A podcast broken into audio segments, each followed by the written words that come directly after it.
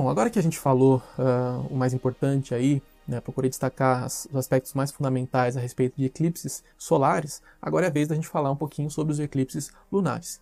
E, curiosamente, existem também exatamente três tipos de eclipses lunares. O primeiro deles é o chamado eclipse lunar total.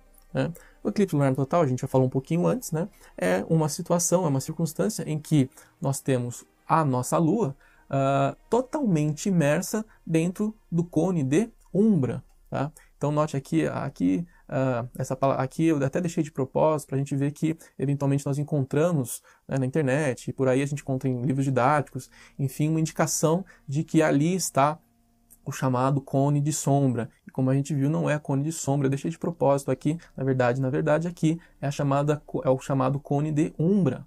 Tá? Então, essa figurinha aqui tem um detalhezinho errado, eu deixei de propósito para a gente ver como é importante, né? Uma informação que realmente às vezes passa batido por quem sabe, mas também muita gente não sabe que aqui a gente chama de cone de umbra. Então, quando a Lua está dentro do cone de umbra da Terra, ocorre o chamado eclipse lunar total. Né? Então, você a priori, né, você não tem nenhuma luz do Sol incidindo diretamente na Lua, né? Uh, pelo menos não vindo diretamente do Sol em linha reta até a Lua, porque a, a, Terra está na frente, a Terra é um objeto opaco, então impede que qualquer raio de luz venha diretamente do Sol em linha reta e chegue até a Lua. Tá? E aí o que, que você vê? Né? Uh, quando você está aqui no nosso planeta, na superfície do planeta, e olha para o céu, você vai vendo então isso daqui, você vai vendo a Lua em determinado momento, né? quando ocorre o eclipse lunar total, ela vai aos pouquinhos adentrando nos, no cone de sombra né, que é o cone principal de sombra. Aí, só que primeiro ela passa pela região de penumbra e depois ela adentra no cone de umbra. Então existem os chamados pontos principais aqui, né, de tangenciamento, quando a Lua tangencia, né, o disco da Lua tangencia o, o, o cone de sombra, né, passa aqui então a, adentrar no, na penumbra, a gente chama que é o ponto P1, tá, de penumbra, P1.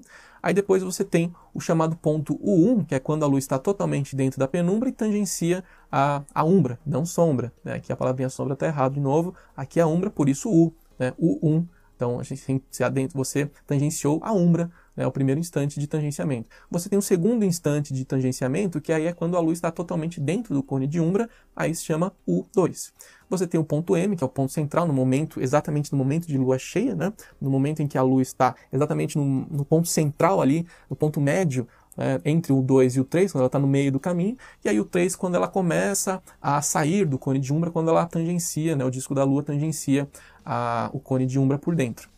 Aí você tem o 4, que é análogo ao 1, só que quando a Lua está saindo, e o P4, que é o análogo ao P1, quando a Lua está saindo aqui é, da penumbra. Tá? A linha da eclíptica é essa linha aqui que marca, então, a, a, a, gente já viu, a gente já falou um pouquinho, vamos falar mais ainda, é a linha que marca a trajetória do Sol no céu. Então repare que aqui o que, significa? Se aqui está a linha da eclíptica, né, significa que o Sol está justamente projetando essa, essa sombra, né, a sombra, a umbra, a penumbra e tudo mais, esse cone de sombra nessa direção, e consequentemente o Sol está exatamente na direção oposta. Então se você está olhando isso, o Sol está exatamente atrás de você, projetando essa sombra, a sombra da Terra ali no, no céu, no espaço, e aí a Lua passa ali dentro desses cones todos. Tá? Bom, existe também o chamado eclipse lunar parcial, que é uma situação intermediária, que é muito análoga àquela que a gente acabou de ver, né, quando a Lua ela está passando dentro lá da região da penumbra. Mas aqui no eclipse lunar total ela passa e ela chega a entrar totalmente dentro da umbra. No eclipse lunar parcial, não. No eclipse lunar parcial, a Lua ela chega a atravessar a, a sombra da Terra, e portanto é um eclipse, né? mas ela não dada ali, a gente, eu vou comentar, né, a Lua, ela, à medida que ela se translada ao redor da Terra, ela está um pouquinho mais inclinada, um pouquinho mais em cima, um pouquinho mais abaixo, e eventualmente ela não consegue passar totalmente dentro do cone de Umbra, ela entra parcialmente dentro do cone de Umbra. Então um pedaço da Lua, esse pedaço aqui que muda de cor, né, ele fica com uma coloração diferente, né, a gente vai entender por que já já, e aí uh, região está dentro da, do cone de Umbra. Esta outra região certamente vai estar onde? Na região de penumbra. Tá? Então aqui você tem uma situação intermediária. Nesse tipo de eclipse, a Lua ela não passa, ela não consegue entrar totalmente dentro do cone de Umbra, então ela fica parcialmente uh, dentro desse, desse, dessa região. Então ela fica parcialmente dentro da Umbra e parcialmente dentro da penumbra.